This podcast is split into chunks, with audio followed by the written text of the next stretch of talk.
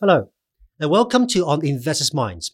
I'm Tai Hui, the Chief Market Strategist for Asia Pacific at JP Morgan Asset Management. And thank you for giving us a few minutes of your time to learn about what's on top of investors' minds and what you can do about it. Today, I want to share with you our thoughts on investing in China. Now, many investors in Asia are familiar with investing in China, either in the Hong Kong market via ADRs and other access products, or increasingly via the onshore A-share markets in Shanghai and Shenzhen. Since 2021, it has been hugely challenging to invest in China. There were regulatory reforms targeting the large tech companies and the education sector. Measures were taken to cool down the real estate sector, which led to financial stress with developers and cooled economic activities. Rise in US China tension meant that there were uncertainties on whether Chinese tech companies can stay listed in the US stock market. Then last year, the response to the pandemic has led to considerable pressure on consumption and the labor market. The good news is that some of these challenges are being addressed, and this means Chinese assets, both equities and fixed income, should once again play an important role in our asset allocation.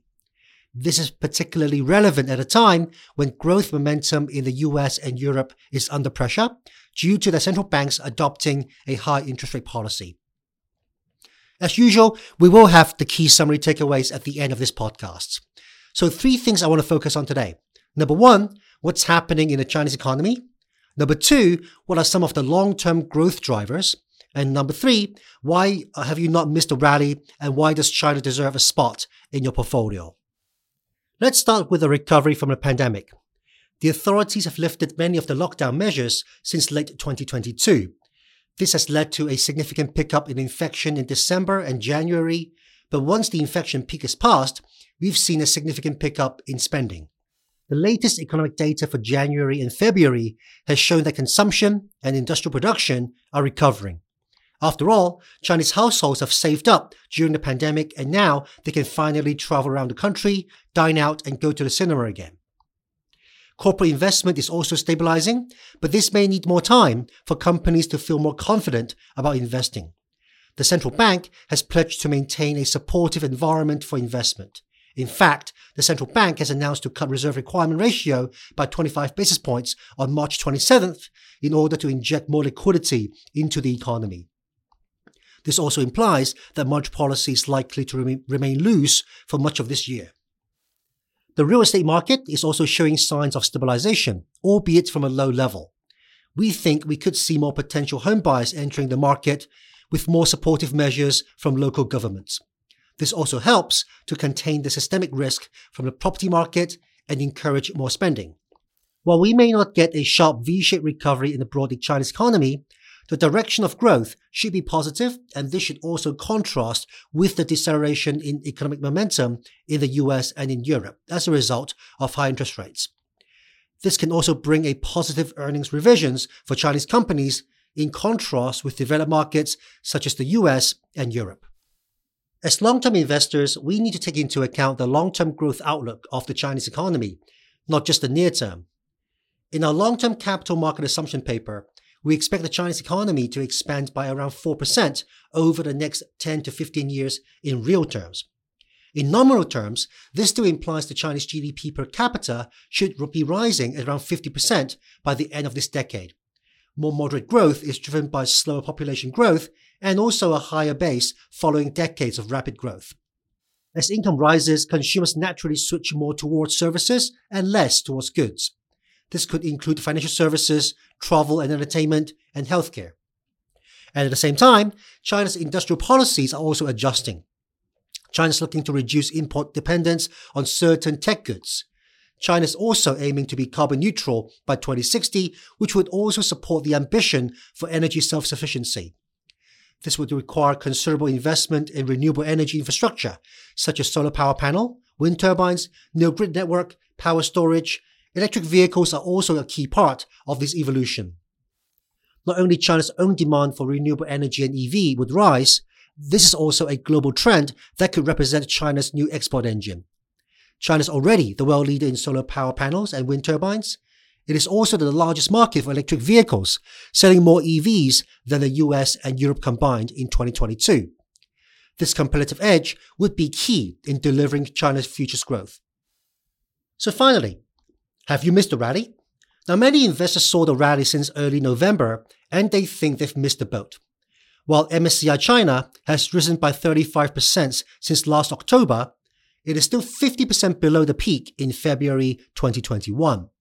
Now, even though there's never any guarantee the market will return to those levels anytime soon, it does provide a perspective in terms of the potential room for the market to perform. China's valuation continues to be attractive, whether for the onshore A-share market or the offshore market. For MSCI China, both price to earnings and price to book ratios are trading below their 15 year averages. So we don't think it's too late to be investing in China. Moreover, high interest rates and growth deceleration in the US and Europe could pose a challenge for the equity market in the next few quarters. This makes Chinese equities an important asset class as a component of portfolio construction. We know that there's a strong relationship between the relative earnings growth of MSCI China and S&P 500 and their relative performance over time. This should not be surprising. If we are entering 2023 with weaker earnings growth in the US and potentials for earnings acceleration in China, we do think this could point towards better times for China's equities and contribute to overall portfolio performance. But as we argued earlier, investing in China is absolutely not just about the index. Sector and company selection plays a large role in enhancing overall return. In China's case, there are both near-term tailwinds from economic reopening as well as long-term structural factors that could help to rebuild the investment case for China. So three key takeaways. Number one, the Chinese economy is recovering and policy support is likely to remain in place for much of this year. Number two, in the long term, industrial policy is likely to support advanced manufacturing, renewable energy and EVs, and also consumer services. The idea of China as a manufacturer for the world must be tempered by recognition of the size of the domestic economy. Number three, macroeconomic improvement and undemanding valuations means that the investment case for China is improving. And this can provide a useful addition to our overall portfolio, especially at a time when the US and Europe growth outlook is impacted by high interest rates. Thanks for listening. If you've got any questions or comments, please reach out to your JP Morgan Asset Management client advisor.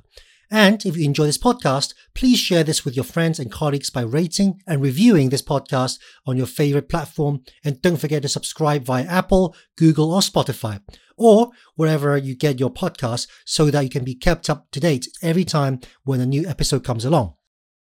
This content is intended for information only, based on assumptions in current market conditions, and are subject to change. No warranty of accuracy is given. This content does not contain sufficient information to support investment decisions. It is not to be construed as research, legal, regulatory, tax, accounting, or investment advice. Investments involve risks. Investors should seek professional advice or make an independent evaluation before investing. The value of investments and the income from them may fluctuate, including loss of capital. Past performance and yield are not indicative of current or future results. Forecasts and estimates may or may not come to pass. JP Morgan Asset Management is the asset management business of JP Morgan Chase and Company and its affiliates worldwide.